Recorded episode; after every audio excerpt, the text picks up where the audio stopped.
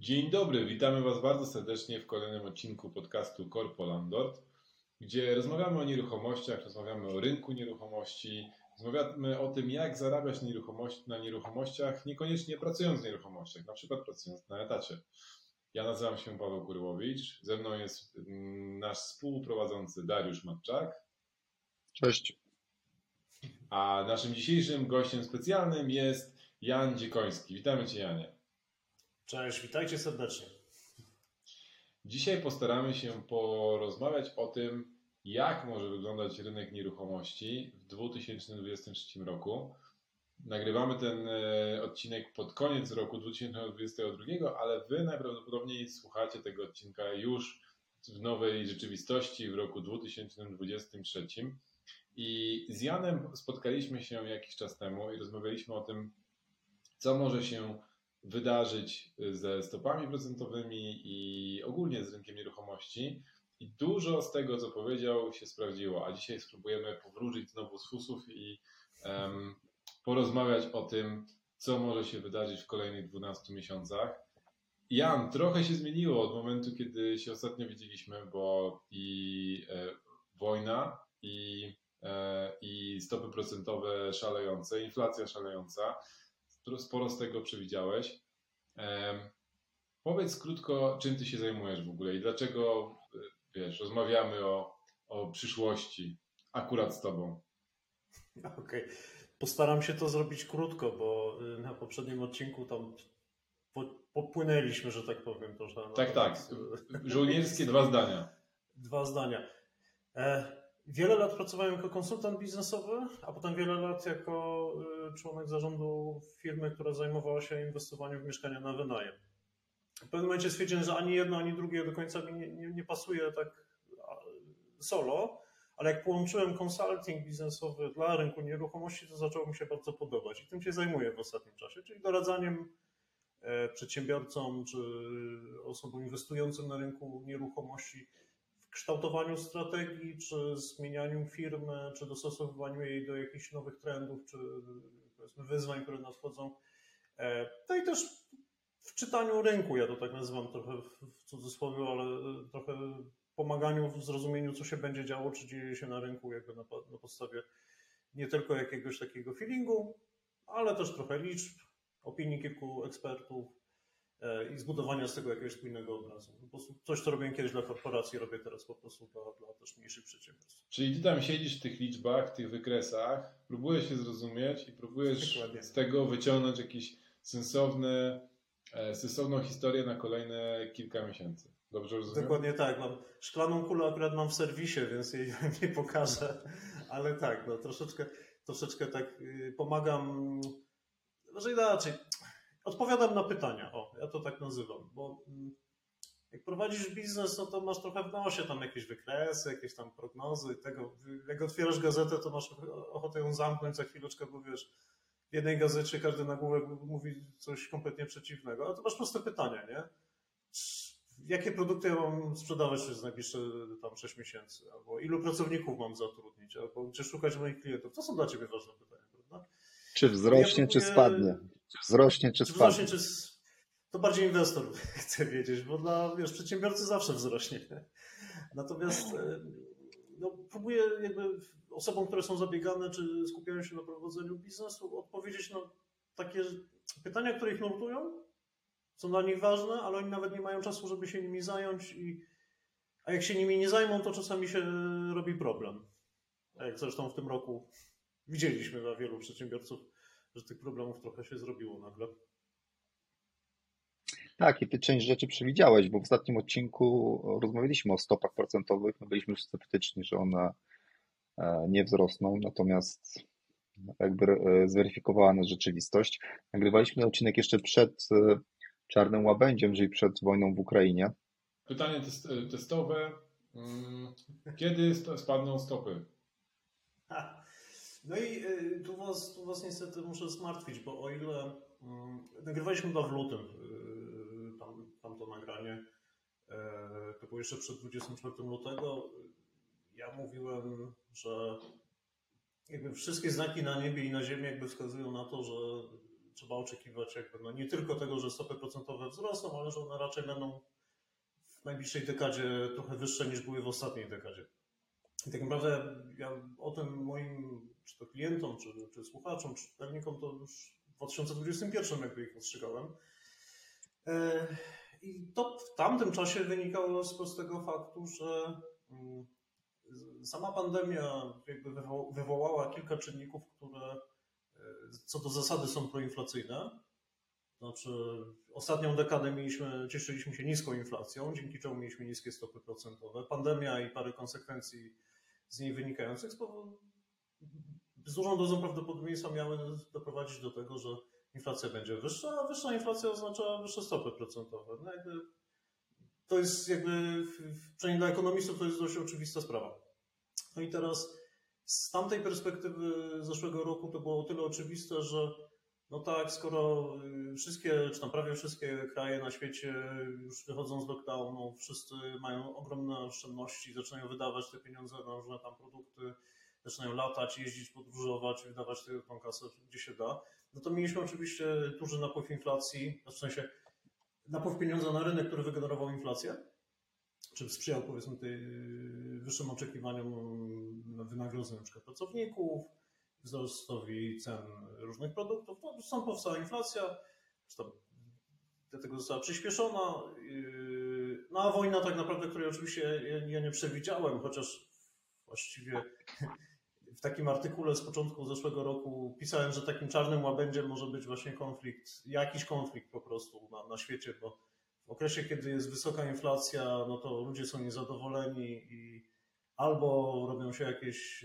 powstają po prostu jakieś zamieszki czy różne inne protesty, no albo rządzący jakimiś autorytarnymi krajami no muszą, uciekając do przodu, wywołują jakiś inny konflikt. No. Oczywiście jakby nie przewidziałem wojny na Ukrainie, no ale powiedzmy, te rzeczy niestety często współwystępują. Dzisiaj jesteśmy, gdzie jesteśmy. Stopy procentowe mamy relatywnie dla osób, które powiedzmy, pamiętają ostatnie 10 czy 20 lat, są na relatywnie wysokim poziomie, ale one tak naprawdę nie są jeszcze wysoko, no bo inflację mamy na ponad 17% poziomie, więc teoretycznie powinny być wyższe. No ale dzisiaj odpowiedź na pytanie no, pod tytułem, kiedy spadną stopy, albo inaczej, czy spadną w ogóle stopy procentowe, czy, mogą czy one w ogóle jeszcze mogą wzrosnąć, to już jest trochę bardziej skomplikowane. Rok temu było oczywiste, że na pewno wzrosną. Dla mnie tam kilkunastu osób, które się zajmują profesjonalnie po prostu prognozami ekonomicznymi, no dalsza progresja tych stóp procentowych w górę była dość pewna. No dzisiaj jest zagadka. E, nie wiem, znaczy nie chcę trochę też przynudzić naszych słuchaczy, ale tak w dużym skrócie Yy, załóżmy, że wierzymy co mówi, w to, co mówi Narodowy Bank Polski i Rada Polityki Pieniężnej, no bo oni wyznaczają cenę pieniądza. Jeżeli przeczytamy bardzo literalnie to, co NBP prognozuje i co do tego opowiada prezes Jastrząb Glapiński i różni członkowie Rady Polityki Pieniężnej, bo trzeba zwrócić uwagę, że no są tacy, którzy najchętniej to by jeszcze podnieśli te stopy procentowe, no ale są też tacy zachowawczy. Nawet jak posłuchamy tych zachowawczych, którzy najchętniej y, nie podnosiliby tych stóp w górę. No oni wyraźnie mówią, że raczej w 2023 roku to jest bardzo mało prawdopodobne, że zobaczymy jakiekolwiek obniżki stóp procentowych. Y, I raczej, że ja taką analizę do moich y, powiedzmy subskrybentów przygotowywałem, no to bardziej początek 2024 roku byłby tym okresem prawdopodobnym. Dlaczego wtedy? Bo dopiero wtedy, przynajmniej w tej projekcji NBP, która ostatnio tam była opublikowana, inflacja zeszłaby poniżej tych 7%, czyli tego pułapu, kiedy, przynajmniej wychodząc z takich bardziej teoretycznych założeń, no, dopiero można byłoby obniżać stopy procentowe poniżej tego pułapu.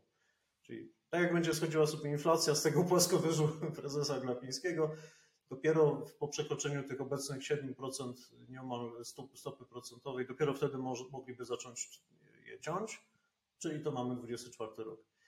Tylko to jest oczywiście przy bardzo mało prawdopodobnym założeniu, że po prostu tam to, tam ta prognoza co do Joty się sprawdzi. No, no to jest cały problem z prognozowaniem, że nigdy nie wiadomo, co się wydarzy.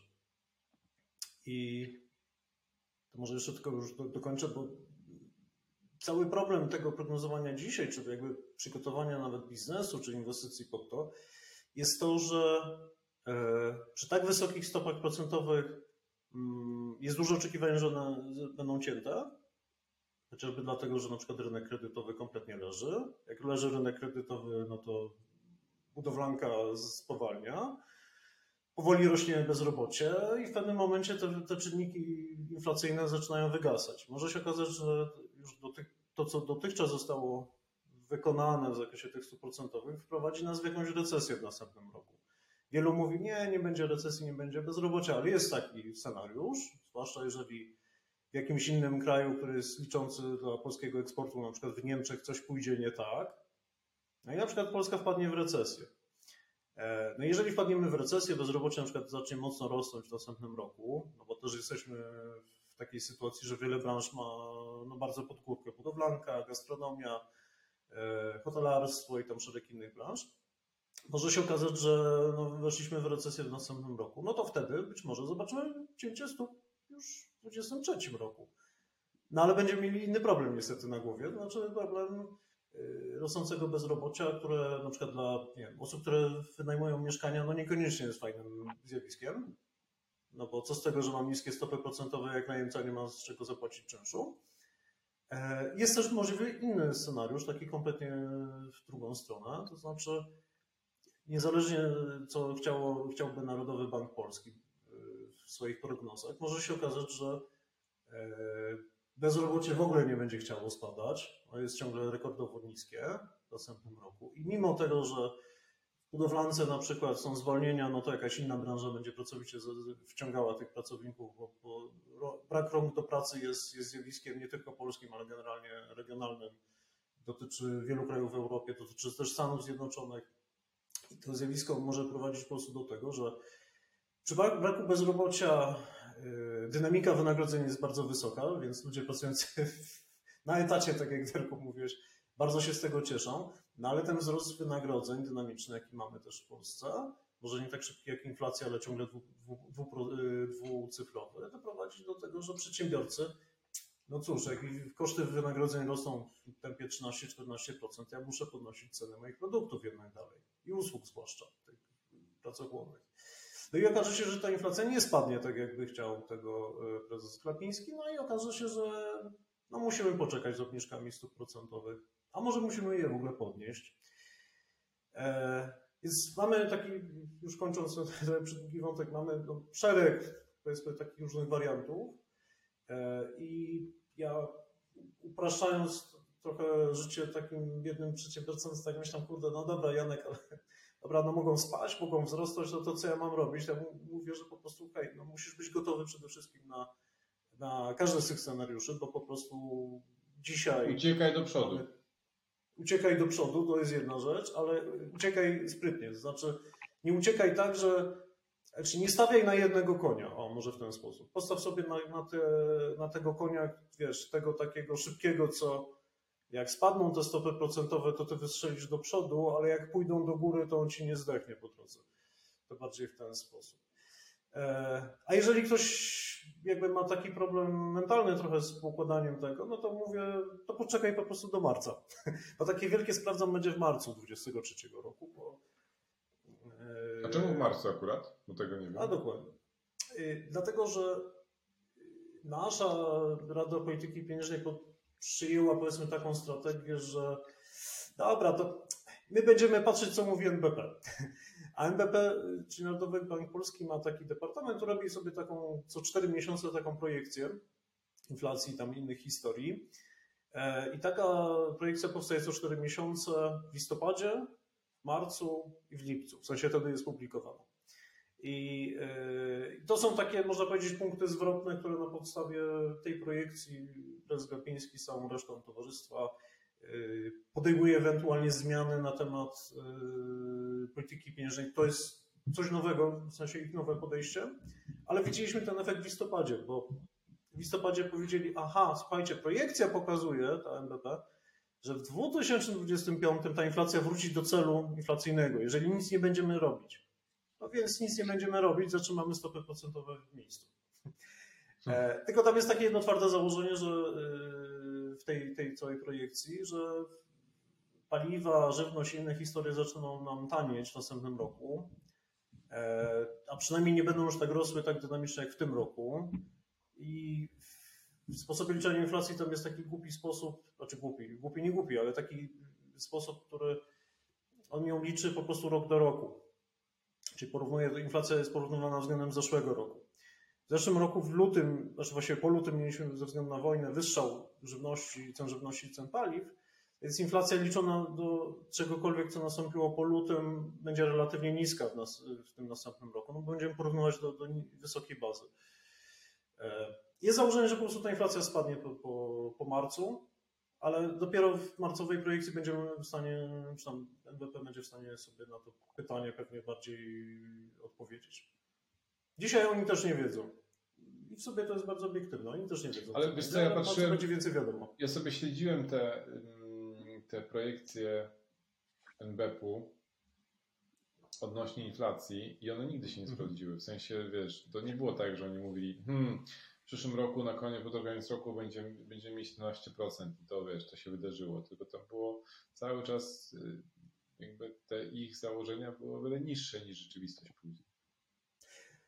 Więc Tak. Nie wierzyłbym w ich, w ich projek, pro, projekcje i predykcje tego, że, że inflacja spadnie.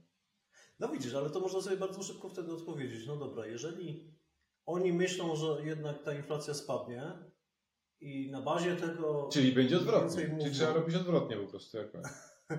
Tak, na bazie tego mówią, że w 24 pewnie dopiero jakieś cięcia będą, no, a, a, ty, a ty jesteś przekonany, no dobra, jednak oni zawsze nie doszacowali.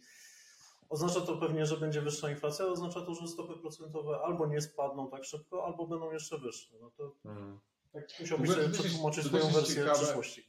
To też jest ciekawe, że jak patrzysz na, na wykres em, inflacji, a stopy procentowej, to y, do tej pory najczęściej ta stopa procentowa była wyżej niż inflacja. Jak Tak. patrzymy na wykres, wiesz, 20-letni. To też jest Tak ciekawe jest. zachowanie, że, że ta stopy, te stopy procentowe są cały czas poniżej e, inflacji. Czyli te, teoretycznie jak pożyczysz pieniądze, to dajesz mniej niż te pieniądze są warte po jakimś czasie, jeżeli dobrze to rozumiem. Tak, to prawda. To prawda. Generalnie no, mamy, mamy taki problem, y, przynajmniej od 2019 roku, bo to ten problem, że stopy procentowe są niższe od inflacji, y, to już mamy od ile? 4 lat, a, nie od roku. To nie jest nowy problem. Mm, No to powoduje, że faktycznie e, takie przynajmniej typowe oszczędności trzymane na takiej typowej lokacie, no jednak są nadgryzane przez tą inflację, więc to coś, coś trzeba z tym zrobić oczywiście. No dobrze, to co z tym zrobić? Jakby, bo mówimy wzrośnie, spadnie 2024, 2025, płaskowość Glapińskiego, a jeżeli ktoś e, ma po prostu, nie wiem, trzy mieszkania, pracuje na etacie, e, bo inna sytuacja jest, jeżeli prowadzi działalność oczywiście, to co mu radzisz w takim razie na te najbliższe dwa lata? Coś ma robić, coś ma nie robić? E, Zacznijmy może od powiedzmy takiego przykładu, ok, osoba pracuje na etacie, inwestuje w jakby swoje nadwyżki, czy tam zdolność kredytową wykorzystuje do, do inwestowania y, po prostu mieszkania na wynajem. Teraz pojawiają się jakby Ja bliżej mikrofonu, konsek- proszę. Y, pojawiają się powiedzmy dwie, dwie albo trzy konsekwencje. To znaczy tak, jeżeli myślę o, o y, nowych inwestycjach, i przede wszystkim o tym, y, od tego bym zaczął. Wiele osób dzisiaj, mm, dzisiaj, o to jest w ogóle ciekawe, dzisiaj część osób mniej chętnie inwestuje w otoczeniu powiedzmy wysokich stóp procentowych niż miało to miejsce na przykład w 2021 roku, kiedy stopy procentowe były niemal na poziomie zera. A dlaczego? No, na lokacie mam zero, no to biorę te pieniądze, tam zdolność kredytową, której mam mnóstwo i idę kupuję mieszkanie na wynajem. Cieszę się, jest super. Dzisiaj, kiedy stopy procentowe są bardzo wysoko, zdolność kredytowa y, przeciętnego Kowalskiego jest niższa o jakieś 60% względem tego, co było dwa lata temu. Kiedy tak naprawdę, jeżeli przyjdziesz z cashem na, na powiedzmy, szukając może niekoniecznie najbardziej premium mieszkań, ale takich najbardziej typowych pod, pod kątem wynajmu, e, gdzie dzisiaj ten obrót jest znacznie mniejszy, no masz szansę nawet, żeby kupić dość bardziej okazyjnie, czy nawet taniej niż powiedzmy półtora, dwa lata temu. Te, te, te okazje zaczynają się pojawiać. Mimo tego, że dzisiaj jest lepszy okres do kupowania niż było to rok temu, kiedy, czy tam półtora roku temu, kiedy mieliśmy dużą konkurencję innych inwestorów, e, no to część osób, czy spora część osób jakby zatrzymuje się i jakby tak hmm, zastanawia się, waha się, nie wie co będzie. No bo sam powiedziałem, nawet ja nie wiem, ani prezes Gapiński, w którą stronę te stopy procentowe pójdą, a to dlatego, że są różne scenariusze. Więc takiej osobie powiedziałbym, słuchaj, zamiast się wahać, to ty się zastanów, jak, jak możesz na przykład sfinansować tą twoją inwestycję tak, że w każdej z, tych, z tego scenariusza, w każdym z takich scenariuszy ta inwestycja po prostu będzie zarabiała albo będzie bezpieczna. Albo znowu, problemem dla każdego, kto się kredytuje dzisiaj, jest to, że jak weźmie kredyt na zmiennej stopie procentowej, a stopy procentowe pójdą do góry, to stwierdzi, kurczę, frajerem jestem, po co ja to brałem? Mogłem wziąć na stałej stopie, to bym nie płacił tych wyższych odsetek. Ale też myśli, kurczę, ale ja nie wezmę na stałej stopie, bo jak spadną te stopy, to, to będę frajerem, będę płacił więcej niż bym mógł na, na zmiennej. I co on robi? Nic nie robi. Siedzi na tyłku i nie podejmuje żadnej decyzji. Brak decyzji jest też, też oczywiście jakąś decyzją. Eee, zamiast się po prostu usiąść i zastanowić, no dobra, ale może że ja to zrobię inaczej, bo mogę przecież wziąć dzisiaj kredyt na, na e, stałej, okresowo stałej stopie, na przykład na 5 czy tam 7 lat. Dzięki temu, że w ogóle część banków w ogóle wychodzi z kredytów zmiennoprocentowych w tej chwili, oferuje tylko na stałej stopie, na przykład ING. E, I te kredyty na stałej stopie są dzisiaj tańsze niż na zmiennej, jeżeli policzymy łączny koszt kredytu. Czyli mamy też troszeczkę wyższą zdolność kredytową i mamy zabezpieczoną niską marżę. E, idę na rynek, kupuję mieszkanie, korzystam z tego kredytu na stałej stopie. Jeżeli stopy procentowe pójdą do góry, śpię spokojnie, nie ma problemu. Mam przez 5 czy 7 lat mam zabezpieczony koszt kredytu, więc y, jeżeli dobrze wybrałem mieszkanie, dobrze policzyłem czynsz, jaki będę otrzymywał, y, wybrałem taki lokal, który będzie miał niski pustostan przez to, tą ratę, nawet na styk, ale ją jakoś tam pokryję, to śpię spokojnie. A jak spadną stopy procentowe, to nie płaczę, że ojej, mogłem płacić mniej, gdybym był na zmiennych, tylko po prostu idę ponownie do banku i tylko innego i mówię, y, drogi banku, ja chciałbym zrefinansować ten mój kredyt e, i zamienić go teraz na nowy kredyt ze stałym oprocentowaniem, tylko na o niższym oprocentowaniu. Wykorzystać to, że stopy procentowe spadły. E, no i jeden powie, no tak, ale, ale to może zdolność kredytową będę miał gorszą. No, no nie do końca, bo stop, jakby urok stóp procentowych jest taki, że jak one spadają, to nasza zdolność kredytowa rośnie. O ile nie stracimy pracy, czyli oczywiście no musimy się pod tym kątem pilnować, o ile nie stracimy pracy, nasza zdolność procentowa wtedy wzrośnie, więc z dużą dozą prawdopodobieństwa ten kredyt zaciągniemy. Oczywiście nie ma gwarancji, no bo jak cię wyrzucą z roboty, no to okej, okay, leżysz, ale to i tak masz problem z tym kredytem, więc jakby to, to jest w ogóle inna kategoria problemu. Pytanie jeszcze, jak banki y- będą podchodziły do tego refinansowania? Czy będą, wiesz, czy będą w miarę mm, przystępne i będą, będą chciały refinansować takie kredyty, czy będzie bardziej, wiesz, opór i podchodzenie do tego, a to tak jakby pan zaciągał drugi kredyt, nie? Musi... Ale refinansowanie kredytu to jest zaciągnięcie nowego kredytu w innym banku. Mhm. Zasadniczo inny bank się cieszy, bo zdobył klienta, który będzie, będzie mu płacił marżę i jeszcze zabrał rynek innemu bankowi. Więc y, zasadniczo banki, jeżeli porozmawiacie z doradcami kredytowymi, no to dla banku refinansowanie to po prostu jest, jest zdobycie klienta, zabranie kawałka tortu rynkowego. Myślę, że jest tu e, kluczowa Więc rzecz jedna. Znaczy jedna kluczowa rzecz, jak ma, tak. musisz mieć wysoką zdolność kredytową, wtedy myślę, że banki z przyjemnością cię przyjmują na refinansowanie. Dziś, dziś, dziś, dzisiaj, dzisiaj, no bo dzisiaj, tak. dzisiaj to, to jest gigantyczny problem. Jeżeli dzisiaj mamy dobrą zdolność kredytową i możemy ten kredyt zaciągnąć, no to znowu odpukać. Jeżeli nie stracimy pracy, jeżeli ktoś tam nie nastąpi, jeżeli nie nabierzemy po drodze, nie wiem, trzech leasingów i czegoś jeszcze, no to nasza zdolność kredytowa po spadku 100% będzie jeszcze wyższa. E, jest natomiast, y, Paweł, faktycznie coś takiego, że do trzech lat od y, zaciągnięcia kredytu bank może sobie rościć prawo do rekompensaty za wcześniejszą spłatę kredytu. I faktycznie coś mhm. takiego jest. Natomiast y, no, Po prostu, no to jest, no to trzeba zwrócić uwagę przy zaciąganiu tego pierwotnego kredytu, znaczy opcjonalność. Wybieram ten bank, może nie ten bank, który, nie wiem, jest totalnie najtańszy albo ma najładniejszą kartę kredytową, czy najładniejsze zwierzątko na, na tej karty, tylko wybieram ten bank, który na przykład ma bardzo niski y, koszt tej spłaty albo jest zerowy. Część banków w ogóle ma zerową wcześniejszą spłatę. Część y, natomiast, y, która jakieś koszty chce. No dzisiaj, słuchajcie, no kredyty się nie sprzedają, więc to jest ten moment, kiedy możemy wynegocjować od, na przykład niższy poziom tej rekompensaty. Jeżeli go zetniemy do pół, nawet do pół punkta procentowego, to co z tego, że zapłacimy temu bankowi pierwotnemu te, te pół punkta procentowego? Jeżeli na przykład stopy procentowe spadną o 3 punkty procentowe, to my w ciągu 4 miesięcy odpracujemy sobie ten koszt. Tylko musimy sobie to policzyć, podchodzić do tego, no i znowu, musimy popracować bardziej nad naszą psychologią. To jest psychologiczny problem. Ludzie nie lubią płacić bankom za różne rzeczy, za tych prowizji i tak dalej. To rozumiem w pełni. Ale wykorzystajmy to na naszą korzyść.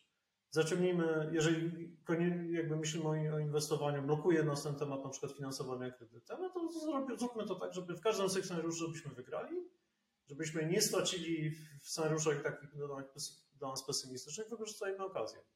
To jest rada na przykład dla osób, które się zastanawiają nad, nad finansowaniem e, kredytowym w takim otoczeniu. E, musimy też pamiętać na przykład o, o znowu, jeżeli prowadzimy na przykład biznes nie wynajmu takiego dla studentów, dajmy, dajmy na to, tylko na przykład nasze mieszkania na wynajem są bardziej skierowane do pracowników, zwłaszcza tak zwanych blue collar workers, czy, czy taki entry level.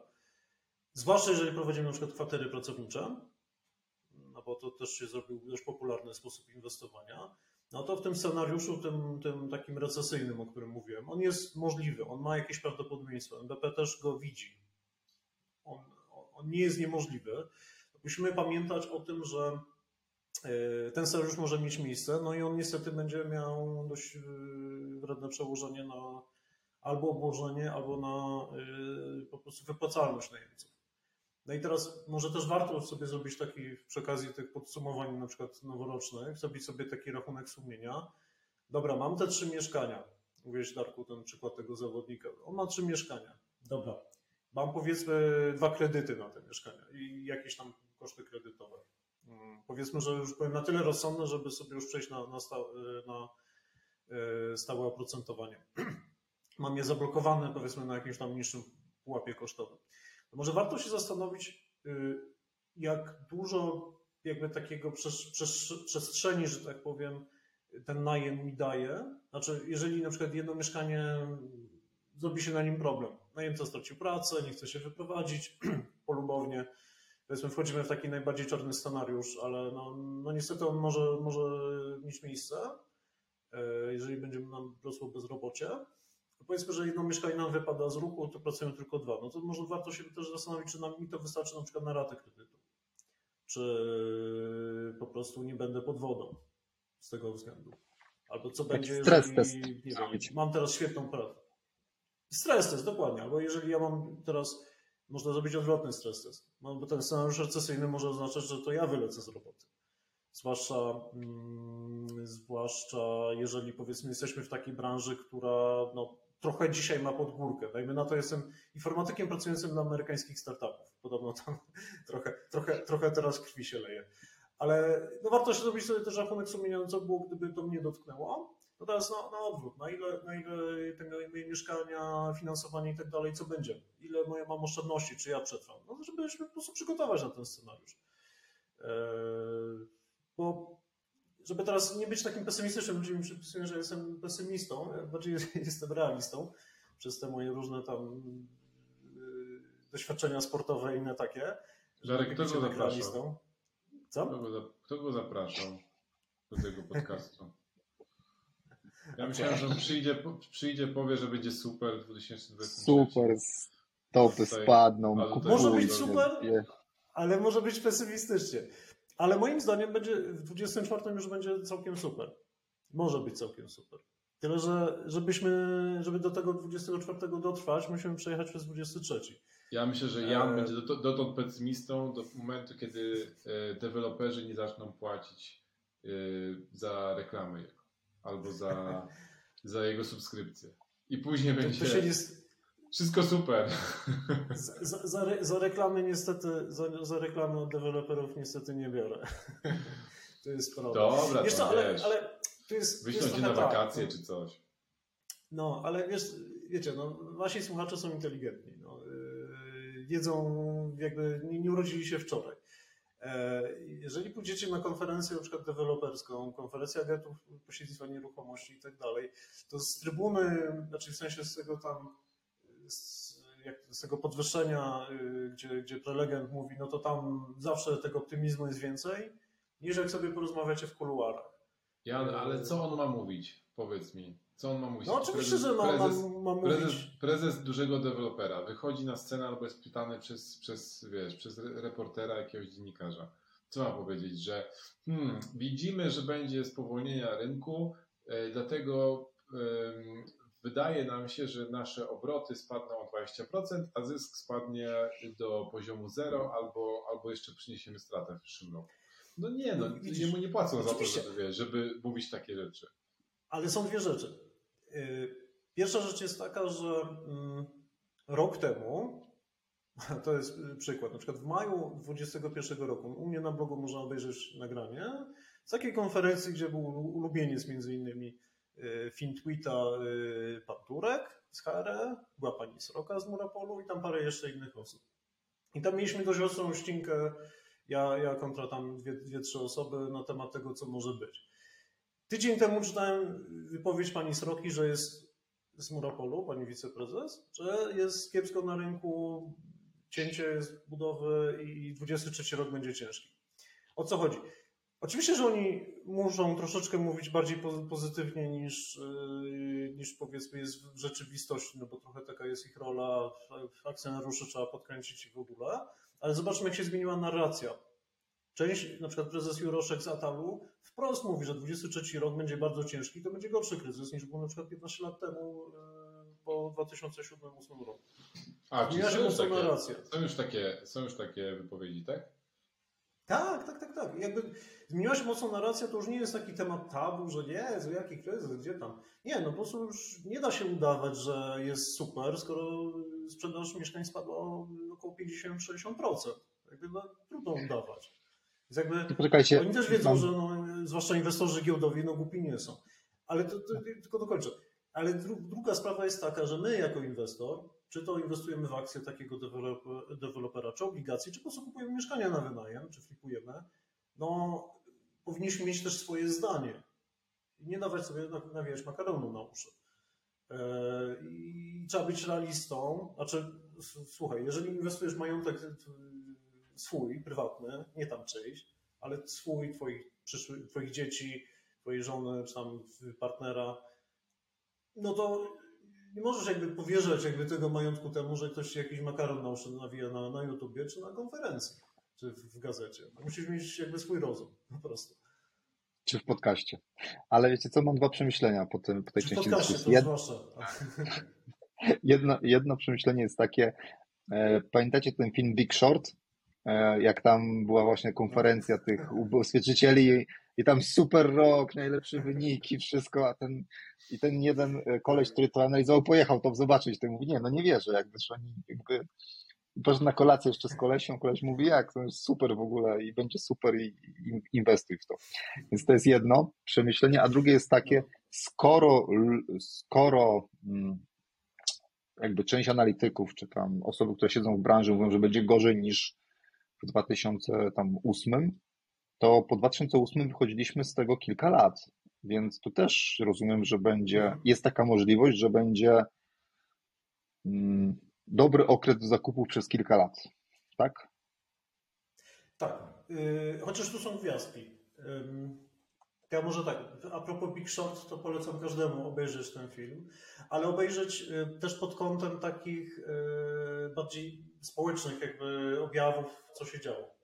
Tam na przykład były takie osiedla domów, które były puste, wiatr tam hulał w polu, albo tam już ostatni gościu, najemca do- dowiadywał się, że y, właściciel tam od, nie wiem, 6 miesięcy już nie płaci raty kredytu. No to u nas powiedzmy aż, aż takich scen pewnie nie ma, ale wsiądźcie, polecam wam, wsiądźcie w samochód jeżeli mieszkacie w dużym mieście, wsiądźcie w samochód, wyjedźcie y, na Opłotki i pojeźdźcie po tych okolicznych miejscowościach czy, czy wioskach, tam gdzie najwięcej teraz domów jednorodzinnych było budowanych.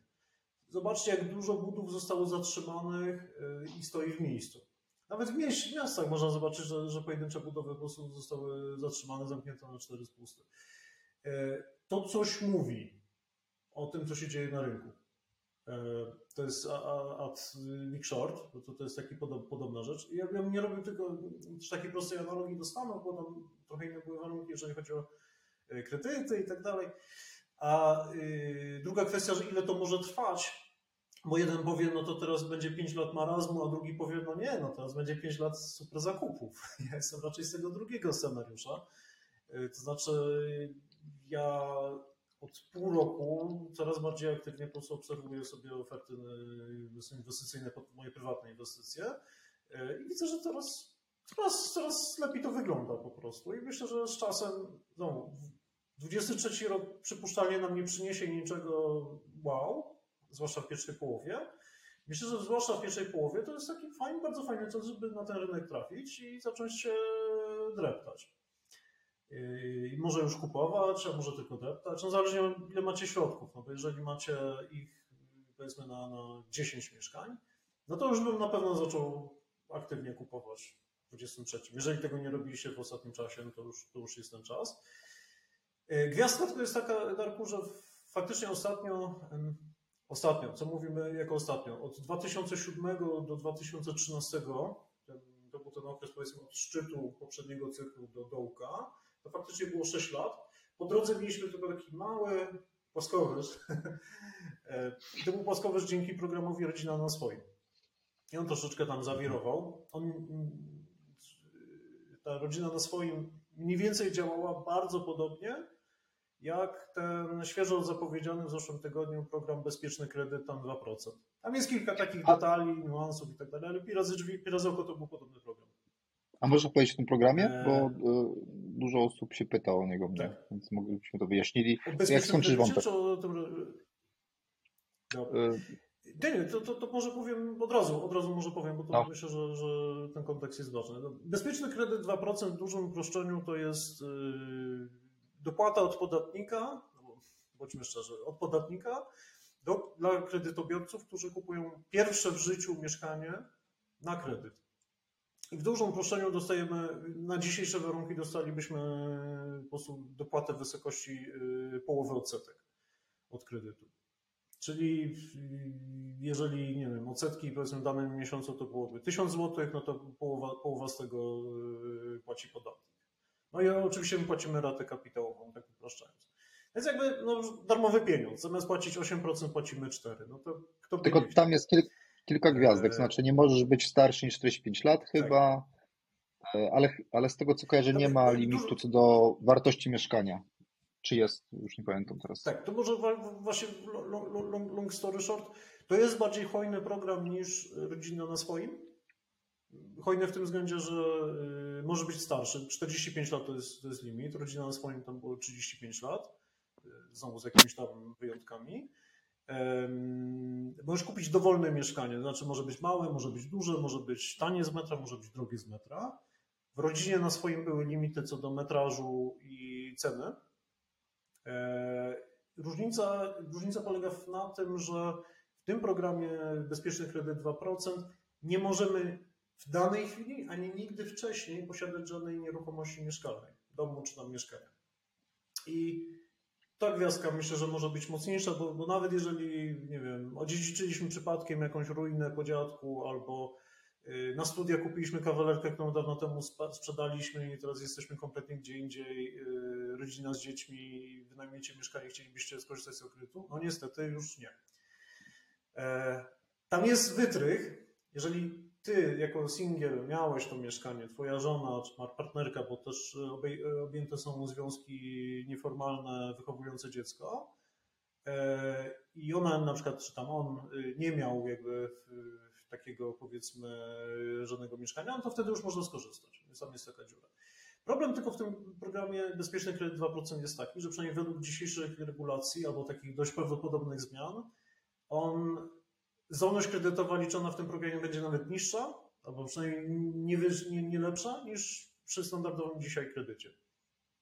I to jest pies pogrzebany, no bo dzisiaj, żeby dostać kredyt, to generalnie no, trzeba dobrze zarabiać. To nawet nie jesteś pierwszorocznym pracownikiem korpo, tylko no, to już trzeba naprawdę parę lat w tym korpo spędzić, e, albo nie wiem, pracować jako freelancer w IT. No, dobrze ponad te 8-10 tysięcy brutto zarabiać, żeby dzisiaj jakiś sensowny kredyt zaciągnąć.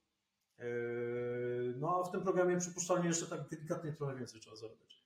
Darek, ale to, będzie Darek, skierowany do klasy wyższej, klasy średniej wyższej, jak to mówię. Darek, to jest ko, ko, kolejny argument, żeby zmienić partnerkę.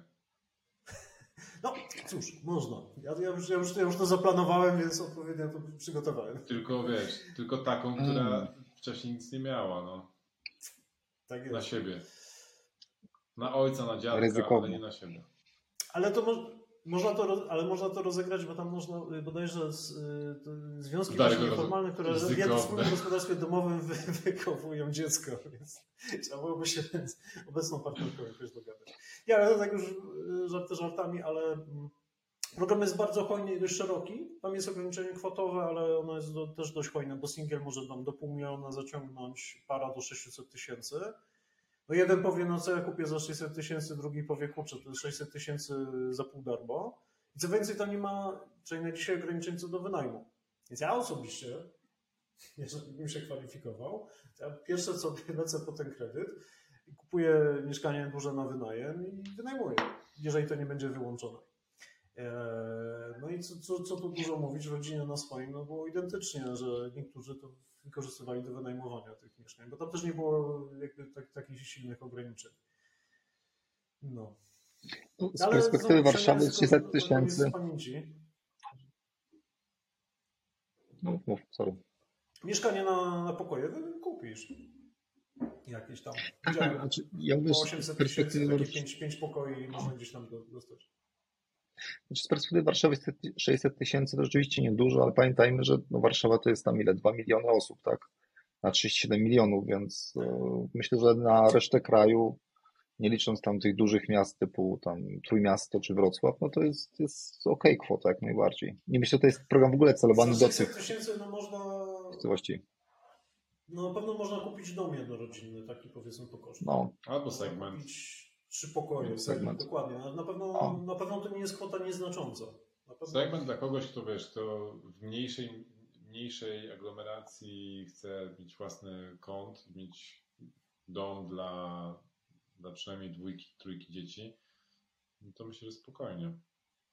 Nie no, wiecie, zasadniczo to, to, to są sensowne kwoty. A ta singla te 500 tysięcy, no to już spokojnie to jest kwota wystarczająca. Uch, Tyle, że właśnie Fajnie. to ci, Jakbym miał 500 tysięcy, to byśmy nie rozmawiali teraz.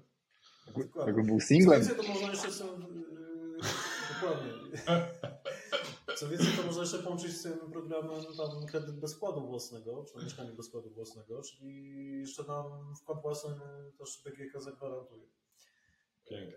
Warunkiem jest, tylko mamy, że mamy dobre dochody. Akurat idealnie dla, dla słuchaczy waszego podcastu.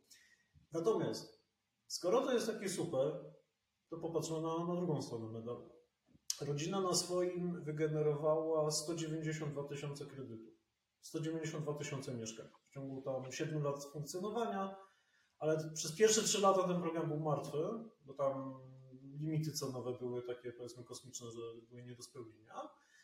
W drugim okresie, kiedy te limity zostały grubo poluzowane, no to pykło, tam leciało 40-50 tysięcy kredytów rocznie.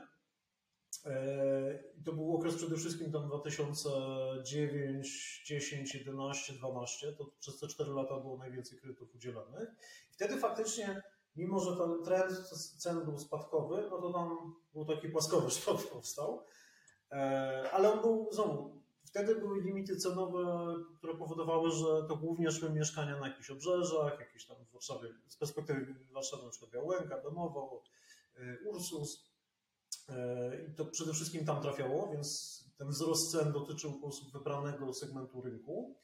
Dzisiaj nie mamy limitów cenowych, więc te pieniądze mogą trafić w dowolne miejsce, więc jakby nie, będzie, nie będzie tak łatwo, jakby będąc przedsiębiorcą, na przykład deweloperem, tak mocno się zastanowić, dobra, to co ja powinienem budować, żeby się załapać na klientów z tym kredytem?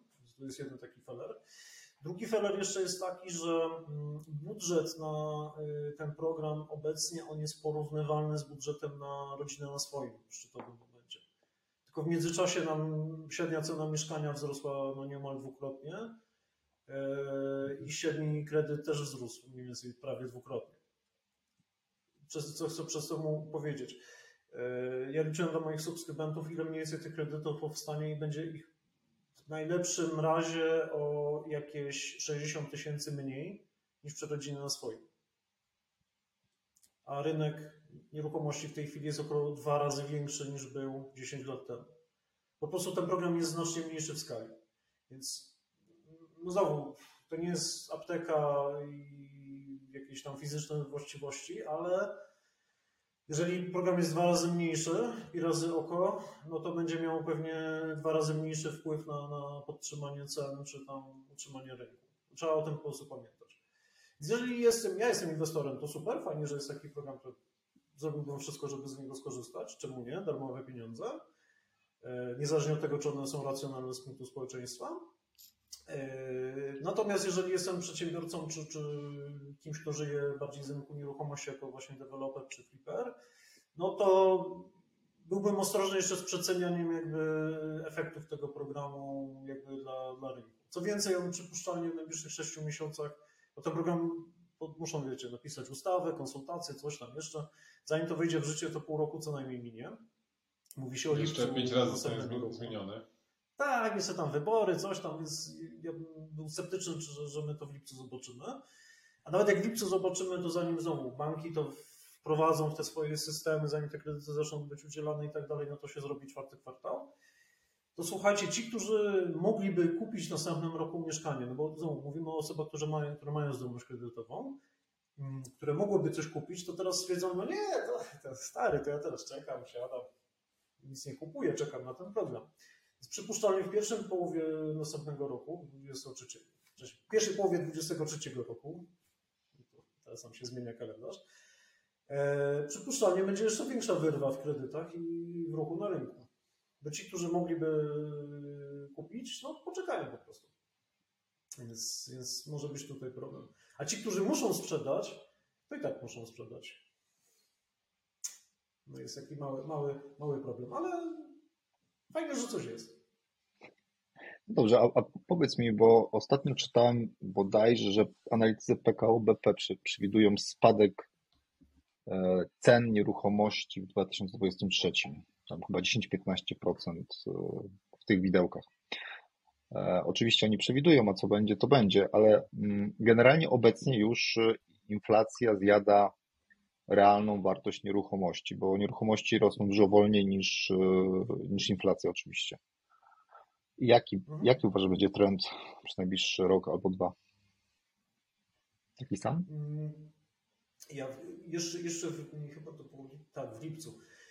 W lipcu e, 22 roku jakby opublikowałem taką bardziej konkretną prognozę, bo wcześniej mówiłem, dobra, będą scenariusze, może ta Rada Polityki Pieniężnej podniesie te stopy procentowe, może ich nie podniesie, mogą być różne rzeczy, ale w lipcu 22 no to już można było jasno powiedzieć, dobra, te, te stopy procentowe są na tak, takim poziomie, że niezależnie co się dzieje, kredyt, klient kredytowy po prostu wyleciał z rynku, szybko nie wróci.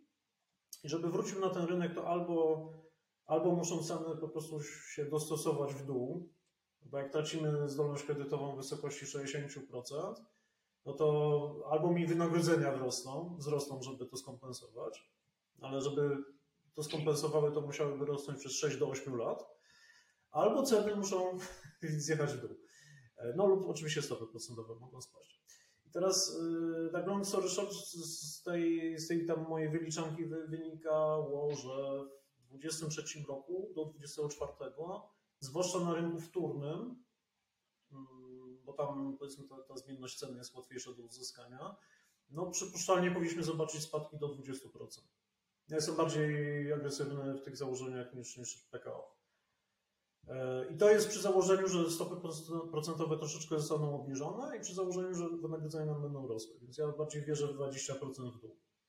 I teraz, e, czy to jest możliwe? Zobaczymy. Ale w segmencie mieszkań takich przede wszystkim ekonomicznych dla konsumentów kupujących na kredyt, czyli znowu klasa średnia, ale nie ta najwyższa, tylko klasa średnia, średnia, yy, czyli znowu rynek wtórny, wielka płyta, 60 metrów, trzy pokoje, czy co, coś, co jeszcze niekoniecznie na pokoje się nadaje, ale już się nie nadaje na, na kawalerkę, czyli coś, co jest do konsumowania, no to no nie, ma, nie ma siły. Albo te ceny spadną, albo po prostu ludzie nie będą sprzedawali mieszkań. W perspektywie dwóch lat, jeżeli bardzo dużo rzeczy się dookoła nie zmieni, no to pewnie ten proces by nastąpił. E, w Warszawie, to może tylko tak. powiem, no bo mówisz, że, że, że realnie ceny już trochę spadają, bo, bo już rosną wolniej niż inflacja i tak dalej. W Warszawie w ostatnim, w trzecim kwartale 2022 roku e, według NBP ceny ofertowe spadły o 4%. Kwartał do kwartału. Więc yy, ja przypuszczam, że przypuszczam. No. Problem w Polsce jest taki, że nie mamy tych danych tak live dostępnych, tych, mhm. transakcyjnych. Tam jest duże opóźnienie. No ale jeżeli ja na, na statystyce widzę 4% spadku ceny w Warszawie mm, i powiedzmy nie widzę przesłanek, żeby miało być lepiej w ciągu najbliższych tam paru kwartałów, no to chyba ten proces będzie następował. Jak głęboko to się przekonamy. A teraz trudne pytanie, bo próbuję zastanowić się, jak na nie odpowiedzieć, ale nie znam danych, a ty pewnie masz je w głowie mniej więcej. Spadek o 20% cofa nas w Warszawie do roku 18, 19? No, tak mniej więcej, 18. 18 to by był i razy oko. Okej. Okay. Dokładnie tak. Czy, czy y, zdolność kredytowa nam się cofnęła do roku 2010 mniej więcej? Więc, yy, więc wiesz, yy, to i te, ja i tak jestem ostrożny, nie? bo gdybym, tak, gdybym poszedł tak po bandzie i powiedział, aha, zdolność kredytowa spadła o 60%, to o 60% powinny spaść ceny, no to byłoby nierealistyczne. Znaczy, no myślę, że nikt by na to nie poszedł. Ale yy, powiedzmy 20% w mieszkaniach, które są z rynku wtórnego i mają trochę lat, no bo znowu o czym myślimy?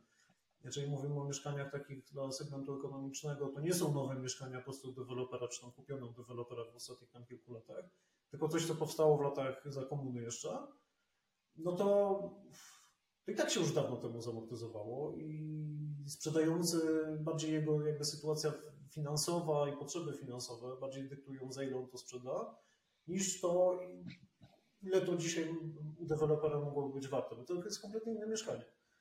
Z mieszkaniami deweloperskimi natomiast na rynku pierwotnym, no to historia jest troszeczkę inna, no bo e, deweloper, i to widać zresztą, deweloper może dać nam garaż za darmo, komórkę, czy tam e, rozłożyć jakoś płatność inaczej, albo nawet faktycznie tą cenę jakby w cenniku trochę tam przyciąć. No ale te, te rabaty dzisiaj, które jakby, jakby kręcą się, że tak powiem, na rynku, no to tam jest pewnie 5%, może 10% gdzieś w jakichś mniejszych miejscowościach, gdzie rynek kompletnie już stanął, to tak. Ale poniżej tego, yy, no przecież nikt by nie prowadził biznesu deweloperskiego, no bo wtedy już praktycznie schodzimy z całej marży. Więc jakby trudno byłoby oczekiwać, że w 2023 roku na przykład zobaczymy u dewelopera jakiegoś przecenę minus 20% na tym samym mieszkaniu. Natomiast możemy te przeceny zobaczyć w kolejnych latach. Dlaczego? E, jedni mówią, na przykład jak posłuchamy deweloperów, oni mówią, no tak, w 2024-2025 roku ceny mieszkań deweloperskich będą wyższe, bo będzie niższa podaż. Bo faktycznie teraz ta liczba uruchomionych nowych budynków, e, projektów jest, jest niższa. E, deweloperzy dostosowują produkcję do, do tego bardzo niskiego popytu. To jest fakt. Co nie, natomiast ten fakt jakby no stoi trochę w sprzeczności z dwoma innymi rzeczami. Pierwsza jest taka, że zwłaszcza w ostatnich dwóch latach, y, liczba pozwoleń uzyskanych przez deweloperów na budowę była znacznie większa niż liczba uruchamianych budynków, czyli tych projektów na półce do uruchomienia stoi co niemiara, one tam czekają sobie. Dokładnie to samo miało miejsce w 2007-2008 roku. Jakby jest przesunięcie czasowe między tym, że ceny poszły do góry, a tym momentem, kiedy te nowe pozwolenia zaczynają się pojawiać idą do góry, popyt jest wysoki, więc deweloper mówi, dobra, kupujemy nowe działki, dawaj, dawaj, robimy pozwolenia, ale od tej decyzji do pozyskania tych pozwoleń no jest rok do dwóch lat, bo niestety tak, tak wyglądają realia dewelopowania w Polsce. E, jest jakby ta górka pozwoleń, ona jest opóźniona. No i dzisiaj mamy niską sprzedaż a i dość dużą liczbę pozwoleń ciągle jeszcze uzyskiwanych. Co po prostu mówi, że na zapas tych projektów do uruchomienia wcale taki mały nie jest. A druga sprawa jest taka, że skoro budowlanka hamuje, to, to nowych projektów jest coraz mniej. Nagle się okazuje, że zaczynają, co potwierdzają na przykład prezesi dużych deweloper, spółek deweloperskich, zaczynają spadać ceny gruntów. Nagle materiały stają się tańsze. Stal jest w tej chwili tańsza niż była w momencie wybuchu wojny. Yy, w momencie agresji Rosji na Ukrainę. Stal jest już tańsza i leci dalej w dół, ponieważ yy, jakby zarówno w Polsce, jak i globalnie ten problem hamującego budownictwa jakby ma miejsce, więc generalnie materiały też tanieją. E, no a firmy wykonawcze też, cóż, no, nagle mają problem, no bo już nie mają gdzie tych swoich pracowników wykorzystać, y, tych swoich maszyn, które leasingują i tak dalej, więc zaczynamy się troszeczkę mocniej tam y, poruszać i być trochę bardziej elastycznymi po prostu w zakresie kosztów swoich usług. Może, może się okazać, że budynek, którego budowę uruchomi się w 2023 roku, czy tam 2024 nawet, on będzie tańszy w realizacji niż ten z 2022 roku. I to jest ten efekt, który moim zdaniem może spowodować, że w 2024 na przykład u dewelopera te ceny wcale mogą być nawet niższe niż dzisiaj, a deweloper ciągle zrobi marżę, bo koszt budowy po prostu spadnie. Okej, okay, znaczy ja mam zawsze takie przemyślenie, jak słyszę, że ceny spadną, bo mm, część moich znajomych pyta się Darek, ale co, co będzie, jak spadną te ceny, a ty masz te wszystkie nieruchomości? No przecież stracisz na tym, jakby. E, I tak, oczywiście słyszę to od 15 lat, odkąd siedzę, że zaraz będzie krach i w ogóle i, i będę miał pozamiatane e, po swoim małym, małym biznesie. Dokładnie, od ludzi, którzy nie mają nieruchomości.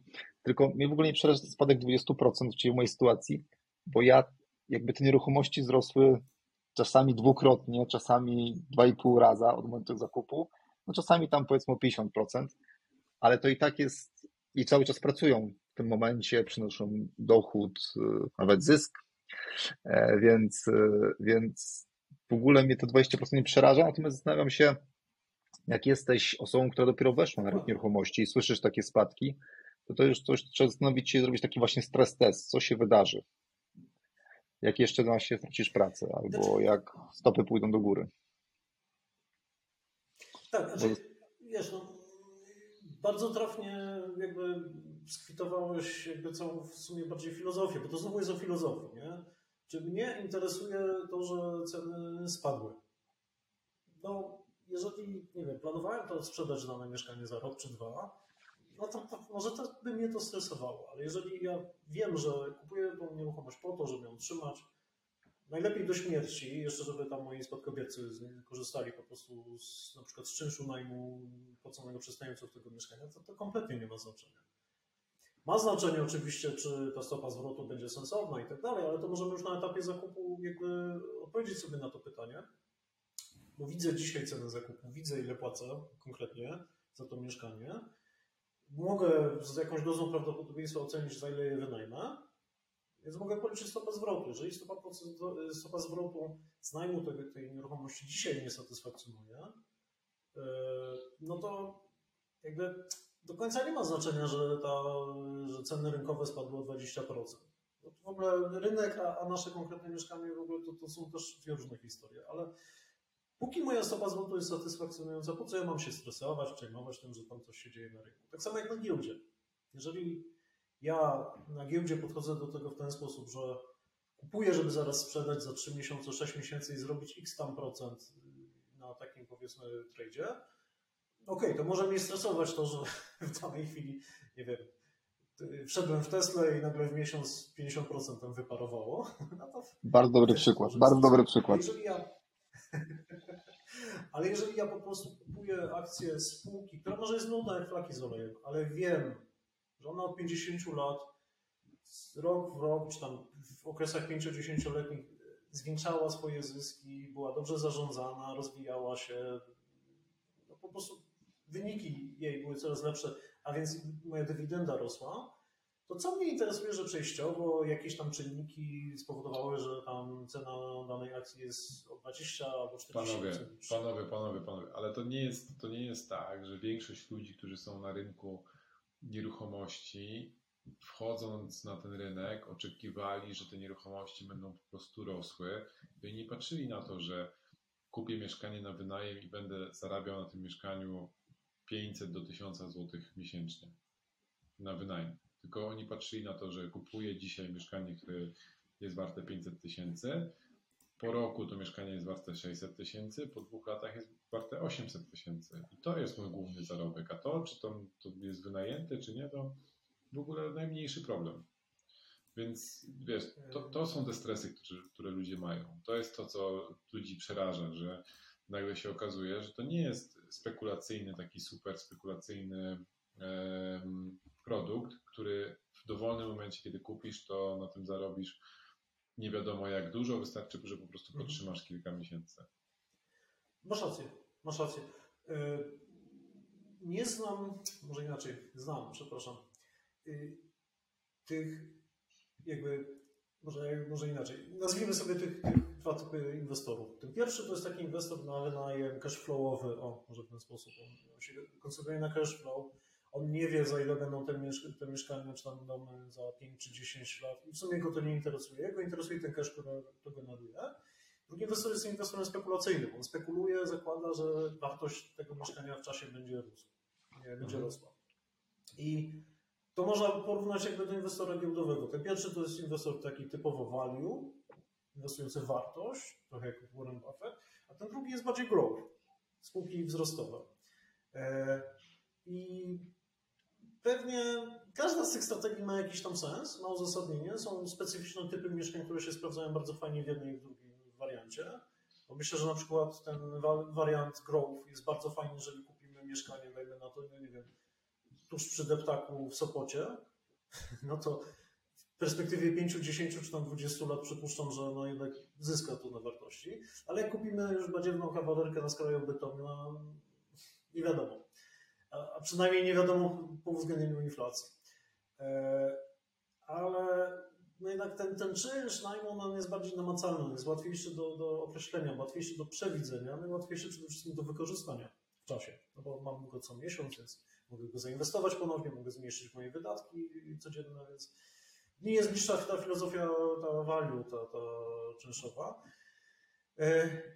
Tak, no tylko, że problem w tym, że w ostatnich trzech latach było bardzo ciężko kupić nieruchomość, która wiesz, która przynosiła do, dodatkowy dochód powyżej, powyżej e, kosztów e, kredytu, po pierwsze, a Tak. po drugie, jeżeli kupowałeś za gotówkę, no to te zwroty były tak niskie, że ludzie nie byli zainteresowani. Więc to, to był taki problem, który wiesz, który jednak przerzucał tych ludzi w stronę, w stronę tego, jak ty to nazwałeś, grow. Tak, tylko widzisz, tu jest, tu jest jedna, jedna rzecz, którą warto mieć świadomość. Ja może jeszcze odpowiem, w sumie jedną rzecz powiem, bo, bo od tego zacząłem. Tych inwestujących w wynajem taki razy oko jest dwa razy więcej niż tych spekulantów w Polsce. To, by podpowiadały ankiety robione przez NBP, bo oni tam zadają takie pytanie, po co takie mieszkanie jest kupowane i taka statystyka jest, jest, jest do zdobycia. Mm. E, To, to w sumie nawet dobrze, bo, bo obawiam się, że, że te proporcje będą odwrócone i większość będzie liczyła na wzrost wartości. Myślę, że każdy podskórnie coś tam tak, tak, tak pewnie gdzieś tam zakłada, że ta wartość będzie rosła, no ale jednak wynajem to jest, to jest ten docelowy, przeważający jakby sposób inwestowania. Natomiast niezależnie czy to są spółki na giełdzie wzrostowe, czy to są mieszkania, yy, czy tam domy, apartamenty, działki i tak dalej, jest jedna rzecz, która bardzo mocno wpływa na wartość nieruchomości. To, to jest wykazane pewnie w perspektywie x lat y, w różnych krajach. Widzimy to już dzisiaj na przykład, y, widzieliśmy przede wszystkim w ostatnich tam 3-4 latach w szeregu różnych gospodarek, że ta wartość jest uzależniona po prostu od stóp procentowych. One mają bardzo duży wpływ na to, no bo jeżeli Słuchajcie, co, co się wydarzyło w 2021 roku? Wszędzie na świecie, tam w większości krajów na świecie stopy procentowe zostały obniżone w 2020 roku. E, Był tani kredyt, nic na lokacie, a więc wszyscy z oszczędnościami albo ze zdolnością kredytową poszli hucznie kupować. I w Polsce było dokładnie to samo. E, Rekord, jeżeli chodzi o liczbę sprzedanych mieszkań na rynku wtórnym, na rynku pierwotnym, ceny wystrzeliły, w ogóle super, Eldorado. Co się dzieje w 2022 roku? Wszędzie w we wszystkich krajach, gdzie stopy procentowe zostały podniesione, w 2022 roku albo jeszcze w 2021, a to oznacza praktycznie wszystkie kraje y, tak zwane zachodu, z wyjątkiem Japonii. E, I może no, Turcja no, może dyskutować, ale generalnie kraje, kraje rozwinięte typu nie Wielka Brytania, strefa euro, e, Szwajcaria, y, Stany Zjednoczone, Australia, Nowa Zelandia, czyli kraje z naszego kręgu kulturowego, wszędzie zostały stopy procentowe podniesione. I co nastąpiło? Wszędzie spadły, spadła liczba sprzedawanych mieszkań, liczba uruchamianych nowych budów, e, a w kilku geografiach już zaczęły spadać ceny. W Szwecji na przykład po 15% rok do roku. Teraz mm, to nie jest ewenement dzisiejszy, bo to po prostu to bardzo podobny cykl nastąpił w 2006-2013 roku. Bardzo podobny cykl był w, na przykład na przełomie lat 80., 90. w Stanach Zjednoczonych, czy tam na przełomie lat 70., 80. Te rzeczy się powtarzały. Tylko dzisiaj mamy dość ekstremalny ruch, bo ten w bardzo krótkim czasie najpierw obniżyliśmy stopy procentowe do zera, a potem je bardzo wysoko podnieśliśmy. No i, i tu, jest, tu jest ten problem, że takim otoczeniu ta strategia y, growthowa może już nie być taka fajna. No jeżeli ktoś inwestuje na przykład na giełdzie, no to to widzi po spółkach wzrostowych, co się dzieje na Nasdaqu na przykład, czy na tej Tesli. Jan, Jan podsumujmy to, tą, tą, tą przykrótką wypowiedź. E, tak, wiesz, w dwóch zdaniach 2023 czego się spodziewać? E, Spodziewać się zaskoczeń, więc bądźmy przygotowani na, na zaskoczenia. Spodziewać się niespodziewanego. No dokładnie, no, wiem jak dużo nie wiem. Czyli yy, per analogia kasyna nie obstawiamy, że trafimy dokładnie daną liczbę, tylko raczej obstawiamy tak, żebyśmy w większości scenariuszy wygrali. Dobra, najbardziej prawdopodobny scenariusz.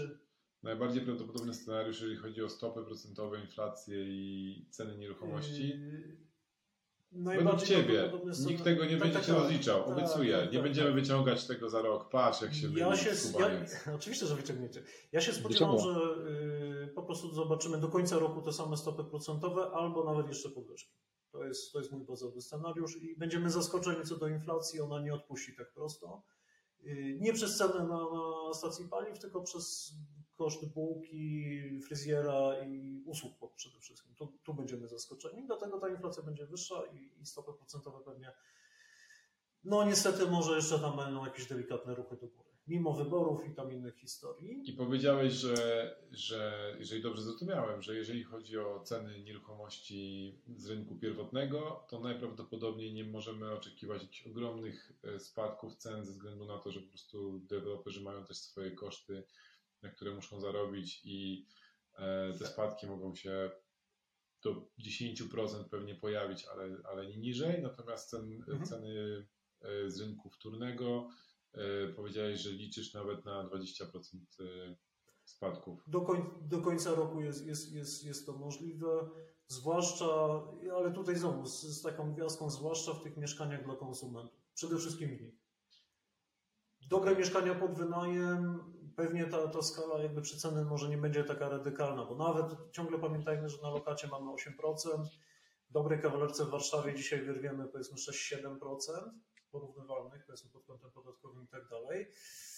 No to powiedzmy, że tej przestrzeni do jakiejś, do jakiejś korekty cenowej jeszcze troszeczkę powinno być i to w sumie widać, ale w mieszkaniach konsumenckich, takich ewidentnie dla rodzin, no to myślę, że tam jest więcej, więcej przestrzeni. Eee, I dla mnie re- rekomendacją na 23 rok, jeżeli jestem inwestorem, bo kierujemy na przykład, kierujemy na przykład to do inwestorów, kogoś, kto po prostu buduje portfel mieszkań na wynajem na przykład. Na pewno 23 rok moim zdaniem to jest y, czas, żeby być na rynku. Jeżeli wstrzymywaliśmy się przed jakimś chodzeniem po rynku, oglądaniem mieszkań, szukaniem, składaniem ofert nawet, to myślę, że to jest ten rok, żeby to zrobić. Nawet, nawet myśląc o kredycie, nawet myśląc o kredycie, wykorzystując tą strategię powiedzmy takich y, elastycznych, st- stałych stóp procentowych. Słuchaj, jak tak będziesz namawiał ludzi do tego, żeby chodzili po rynku, to się okaże, że wiesz, że spłyniesz na ten rynek i wcale nie będą takie, takie spadki. Może tak być. Wiesz, no, niektórzy mówią, że to ja wywołałem te spadki, bo tak byłem takim pesymistą, że będzie źle, będzie źle, no to może teraz w drugą stronę muszę. I zobaczysz, Glapiński przyjdzie do ciebie i powie, o, mamy tego, Mamy płaskowyż. z kogo to Jan, Jan, a powiedz mi, jak, jak ty się przygotowujesz na 2023? Przecież też inwestujesz. To... Yy, wiesz co, ja się zacząłem przy, przygotowywać na początku 2021 roku. Mm, pierwsze pozbyłem się kredytów, leasingów, innych historii, e, więc dzisiaj nadal, jeżeli mamy, zastanawiamy się w co zainwestować swoje pieniądze, to nadpłata kredytu paradoksalnie może, może się okazać całkiem niegłupią inwestycją, e, a przynajmniej okay. to może być taka inwestycja, która zmniejszy nam ryzyko. E, druga rzecz, powiedzmy drugi sposób, w którym ja się przygotowywałem, było inwestowanie w takie klasy aktywów, które jakby dobrze działają w momencie, kiedy jest wysoka inflacja, ale też nawet wysokie stopy procentowe. Czyli kupowałem na przykład te proste, najprostsze obligacje te, te skarbowe indeksowane inflacją. Te, które kupowałem w zeszłym roku, no to dzisiaj płacą 17-18%. To jest jak Rozumiem, kiedyś, będą, troszeczkę... jak kiedyś będą pisać o tobie biografię, albo ty będziesz autobiografię pisał, to ja mam tytuł od razu. Jan, Jan Dziekoński, człowiek, który płynął pod prąd. nie, nie do końca, bo wiecie... No, jak wszyscy zaciągali więcej kredytów, więcej leasingów, to ja mam 21 rok, a sobie wszystko spłacę. Ale... Znaczy, to też nie jest do końca była rozsądna strategia, bo na przykład ja bym z perspektywy czasu bym stwierdził, nie przewidziałem wojny, no bo tego nikt, znaczy mało kto może inaczej był pewnie w stanie to przewidzieć, ale zamiast, ja sprzedałem pewne mieszkanie w 2021 roku, mogłem zrobić inaczej, mogłem przejść na stałe oprocentowanie i je pokisić troszeczkę i być może w tej chwili, może nie byłoby tak łatwo go sprzedać, ale może bym znalazł kogoś, kto by je kupił drożej, a jak nie, no to na, prze, prze, przekisiłbym, że tak powiem, ten okres czasu z niskim oprocentowaniem. To mogłem zrobić inaczej, ale jakby środki z tamtego mieszkania. Ja nie ma nikogo, kto się nie, nie ma takiego, który się w ogóle nie myli, więc. Nie, no, pocieszę cię, pocieszę się cię, ja więcej y, popełniłem błędów niż ty, więc spokojnie. O, każdy, każdy ma swoje. No ale tak, obligacje indeksowane inflacją, więc one mhm. były fajną klasą aktywów w 2021 roku, bo teraz płacą no, bardzo osobity procent. Y, one są nadal moim zdaniem ciągle sensowną inwestycją, bo to jest taki, takie ubezpieczenie przed tym scenariuszem takim powiedzmy, może nie do końca tureckim, ale takim scenariuszem, że jednak ta inflacja nie odpuszcza, jednak jest dwucyfrowa, a nasi kochani tutaj członkowie Rady Polityki Pieniężnej, no tak jeszcze nie do końca te stopy procentowe chcą podnosić. Może delikatnie podniosą do 8%, może do 9%, a inflacja będzie 15%. No to na takiej obligacji będziemy trzaskać 16%. Na lokacie byśmy robili wtedy 9%, więc to jest taki, taki bezpiecznik. Ale jeżeli inflacja spadnie, te obligacje ciągle są fajne, bo mogę je sprzedać, e, umorzyć, to znaczy odzyskuję ich wartość i odsetki narosłe w tym czasie, tam pomniejszono mi niewielką opłatę i mogę zainwestować gdzieś indziej, więc jakby to, ja to traktuję jako ubezpieczenie. E, no i cóż, no i jakby miałem swego czasu inwestycje w tak zwane commodities, czyli taki ETF na, na, na koszyk surowców. E, on się fajnie sprawdził po wybuchu wojny, no bo jakby to, to, że ceny paliw wzrosły, to ja na tym skorzystałem super. No i w tej chwili jakby ten portfel giełdowy u mnie jest raczej ograniczony do, w tej chwili do, do grania ciągle na spadek S&P. To już taka trochę może bardziej agresywna strategia. E, ale buduję sobie jakiś tam portfelik spółek dywidendowych, bo ja wierzę w cashflow. Więc jakby jakieś tam oszczędności, które przerzucam na spółki dywidendowe i rozglądam się za tymi mieszkaniami na wynajem. Dzisiaj, dzisiaj po prostu to jest ten czas, kiedy moim zdaniem tą kasę warto, jeżeli nie, nie chcemy jej trzymać na lokacie i tylko szukamy czegoś więcej, to myślę, że to już jest ten czas, żeby sobie szukać fajnych okazji właśnie w spółkach dywidendowych, mieszkaniach na wynajem, być na tym rynku, bo te okazje wychodzą, one się pojawiają. Tyle. Nice. Nice, nice, Okej, okay, i tutaj. I szczerze, tutaj... czekam na, na bezpieczny kredyt na 2%. Także jakby ktoś chciał sprzedać mieszkanie na wynajem, to do Jana. Do Jana. E, I tutaj e, ruchem konika szachowego możemy przejść do tego, żeby inwestować, trzeba wiedzieć dużo na temat rynku i możemy przejść do Twojego newslettera, o którym wspominałeś kilka razy, oraz do czegoś nazywa się FLTR, nie mylić z tą nazwą. Tak. Co to jest? Dobrze mówisz. FLTR.pl e, to jest, ja to nazywam subskrypcyjnym konsultingiem.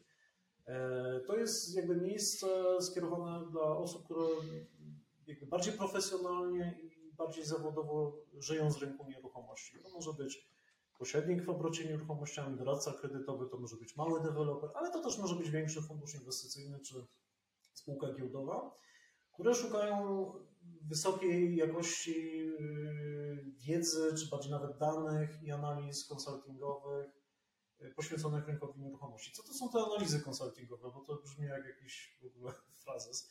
Yy, to są odpowiedzi na przykład na pytania, OK, co na przykład właśnie będzie z tymi stopami procentowymi? Jakie są scenariusze? Ale tak nie opowiedziane tak sobie przed 15 minut przy kawie, tylko dokładnie przeanalizowane z różnych, pod różnymi względami jak zaplanować swoją strategię finansowania na przykład inwestycji yy, powiedzmy deweloperskich, czy inwestycji właśnie pod wynajem, biorąc pod uwagę te scenariusze stóp procentowych.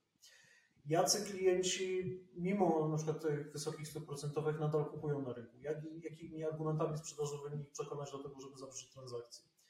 E, ale też jakie są strategie największych spółek na, na rynku? Znaczy, czym one się odróżniają od innych spółek? Jakie są ich tak zwane strategiczne czynniki sukcesu. Albo jakie są nowe startupy na rynku, jakie produkty są wprowadzone. Czy te produkty mogą jakieś, w jakiś sposób zagrozić pozycji na przykład yy, dajmy na to właśnie tych agentów, czy pojawi się jakaś innowacja, która ich nagle z rynku wytnie, albo którą powinni wprowadzić po prostu sami do sprzedaży. I przede wszystkim też co będzie na przykład z konsumentami. Jakie mieszkania się po prostu będą sprzedawały w tym nowym cyklu yy, mieszkaniowym. No bo teraz ewidentnie jesteśmy na takim spadku, no ale on się kiedyś skończy. Za, za jakiś czas, za rok, za dwa, za trzy wrócimy do, do wzrostu. Yy, tyle, że pewnie znowu się zmieni jakaś moda, jakiś trend wejdzie nowy na rynek, no i jakby klient wtedy będzie szukał innego mieszkania niż szukał na przykład 5 lat temu.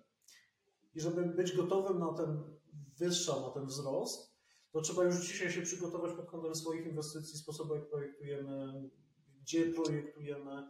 E, ja po prostu pomagam tym firmom tą wiedzę pozyskać, poświęcam, poświęcam po prostu cały mój czas na, y, analizowanie rynku, rozmawianie z różnymi ekspertami, ściąganie różnych danych, statystyk, obserwowanie innych krajów. No i jestem, można powiedzieć, takim na, na wynajem po prostu departamentem, działem strategii dla, dla tego typu firm. A jest to w formie subskrypcyjnej, to znaczy opłaty po prostu miesięcznej, która jest dwucyfrowa, więc myślę, że nawet agenta nieruchomości, czy małego flipera, czy małego dewelopera na coś takiego stać. I ręczę to są najwyższą jakość tych nastu lat spędzonych właśnie w korpo, y, w pracy w doradztwie strategicznym właśnie pod tym kątem. To ja może, znaczy... ja może skrócę tą, mogę Jan? Tak w skrócie, w pigułce, Dawaj, co to jest?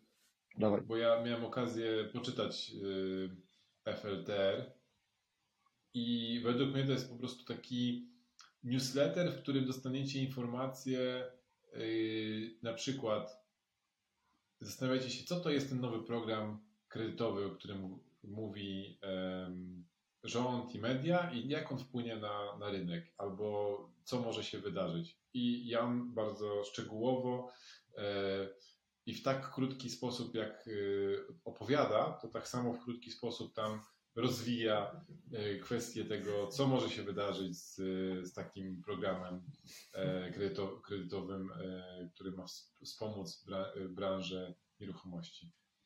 Mam nadzieję, Jan, że nie spłyciłem. Tylko ja, ja Bardzo mam, dobrze skróciłeś. Mam nadzieję, że nie spłyciłem, ale powiedziałem taką, wiesz, kwintesencję dla ludzi, którzy e, się będą zastanawiali, analizy konsultingowe?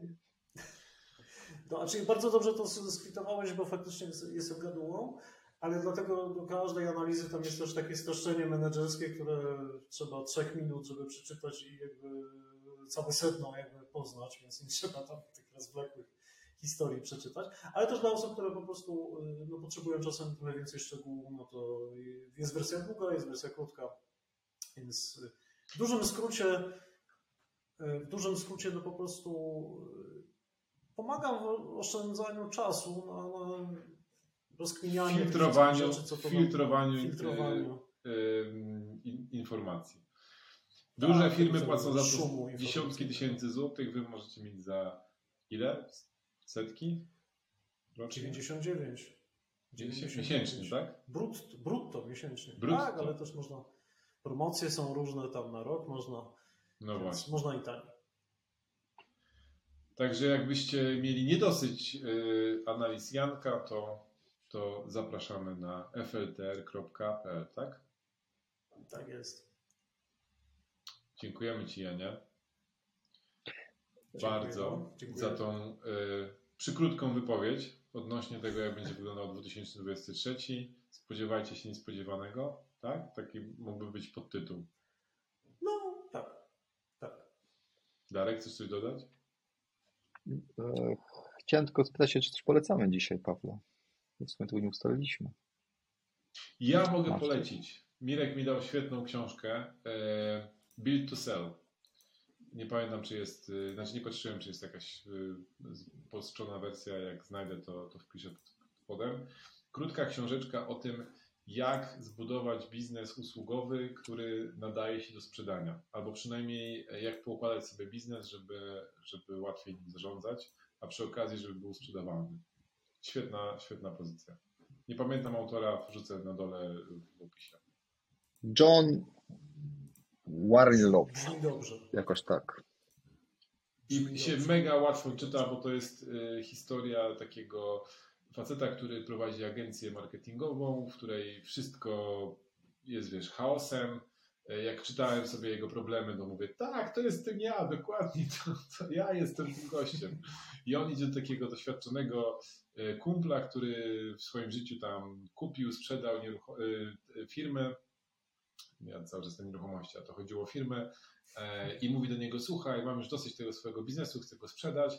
On mu zadaje dwa pytania, okazuje się, że ta firma jest nic nie warta dla osoby, która miałaby kupić tą firmę e, i mówi, musisz to zrobić tak, tak, tak, tak, tak, żeby ktoś widział w tym wartość. Bardzo fajna książka.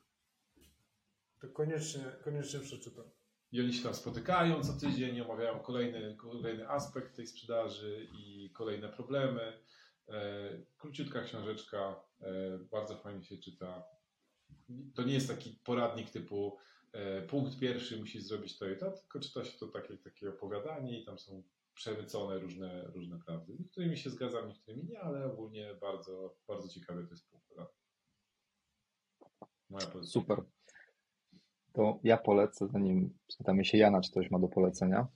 Um, ja też polecę dzisiaj książkę. Building a Second Brain, e, Tiago Forte. Generalnie w dużym skrócie chodzi o to, żeby e, robić dużo notatek i obecnie mamy do tego e, jakby możliwości IT, do tego, żeby robić dużo notatek, patrz Evernote, OneNote i i inne tego typu programy, aby później do nich wró- wracać. Gdyż wiele rzeczy, które już raz w życiu rozwiązaliśmy, no, pojawiają się po raz kolejny, a w nieruchomościach to jest jakby standard. I szukanie później tej informacji, jeżeli nie mamy tych notatek, e, bardzo jest czasochłonne. A obecnie wszystkie te systemy, nazwijmy to do robienia notatek, mają super wyszukiwarki. I właściwie ja nawet nie wiedziałem, ale robię to od bardzo wielu lat, ponieważ OneNote'a prowadzę już też odkąd pamiętam. Pewnie niektóre notatki mam sprzed 15 lat spokojnie, też dotyczące nieruchomości. I bardzo często okazuje się, że już coś kiedyś zanotowałem albo coś zrobiłem i znajduję to. Przykładem jest ostatnio musiałem wyciąć tam rurkę gazową i miałem kontakt do pana, który pracuje w, w, gazo, w gazowni lokalnej, nie wiem, czy czy- czy to nazwać, który świetnie to zrobił i miałem numer zapisany i miałem zapisane namiary na niego, a ostatnio używałem tych namiarów 10 lat temu, w notatniku właśnie, pod mieszkaniem, które to robiłem, więc e, ja jestem jakby mm, zachwycony tą całą koncepcją, bo rzeczywiście to się u mnie sprawdza, po prostu nigdy nie myślałem o tym w ten sposób. Natomiast polecam robienie notatek. Drogi, drogi pamiętniczku, pan Wiesio Tak. świetnie wyciera, Tak, i rurki z gazem. Dokładnie, pan Wiesio świetnie wycina rurki z gazem. E, więc polecam To tą pozycję. Tak, tak, a nawet jak nie pracował, pracował po tych 10 latach. jak nie pracował, to miał wiedzę jakby jak to zrobić, więc tak, rurkę umiał w ogóle wyciąć i umiał to zrobić dobrze. No, więc to jest moja ja polecajka. sobie zapisuję A- takie kontakty w tele, telefonie, sobie zapisuję takie kontakty pod, y, pod nazwą Pan od rurki z gazem. I później jak szukam, jak trzy. albo gaz. Ja rurki. chyba- Takie różne dziwne. Ja mam chyba z trzy kontakty nie odbierać i, i już nie pamiętam co to jest, ale wiem, że nie odbierać. No, Ale Dobra. Biedne dziewczyny z klubów wyzwalają cały czas.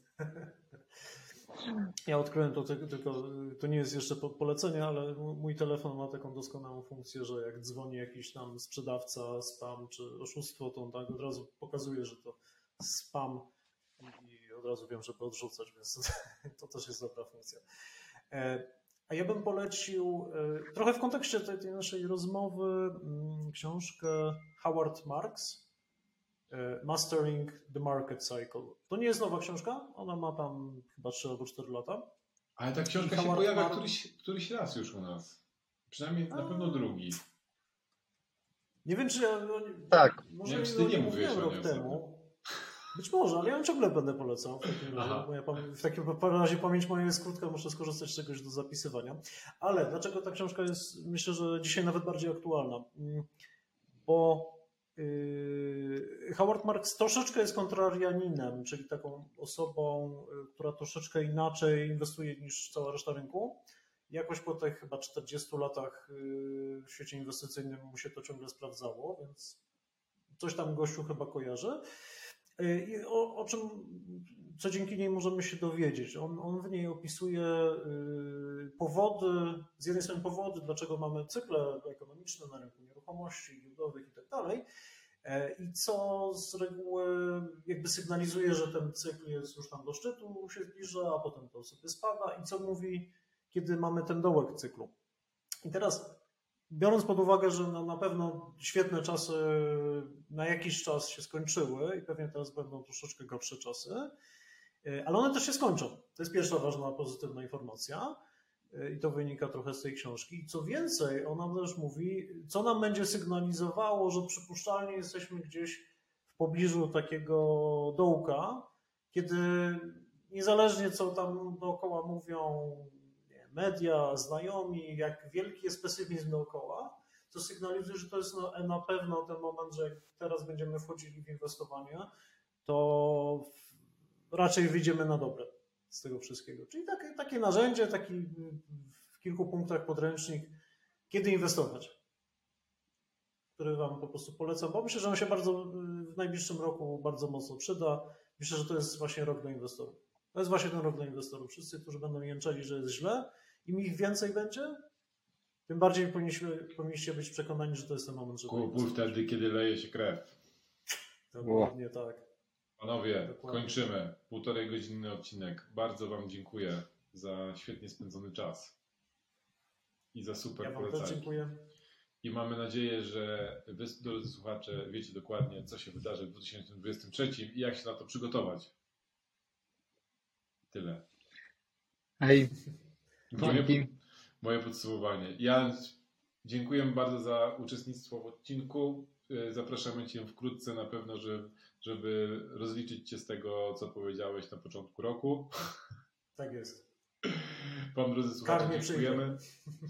I do usłyszenia wkrótce, kiedyś, gdzieś w Waszych słuchawkach, radioodbiornikach, telewizorach i innych y, urządzeniach, z których słuchacie podcastów. Yo! Trzymajcie Hej. się. Cześć, cześć.